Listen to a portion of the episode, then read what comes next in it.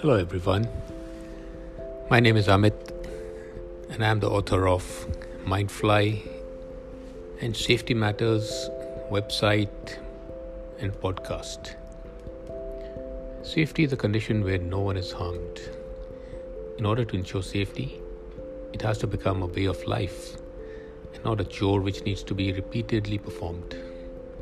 Complying with the bare minimum standards is not enough to ensure safety. Keep enough buffers for your personal safety and for others too. A generative safety culture prevails when everyone feels responsible for managing their safety and that of others. Today's high safety standards in some countries are a direct result of long term policies. Safety Matters is all about safety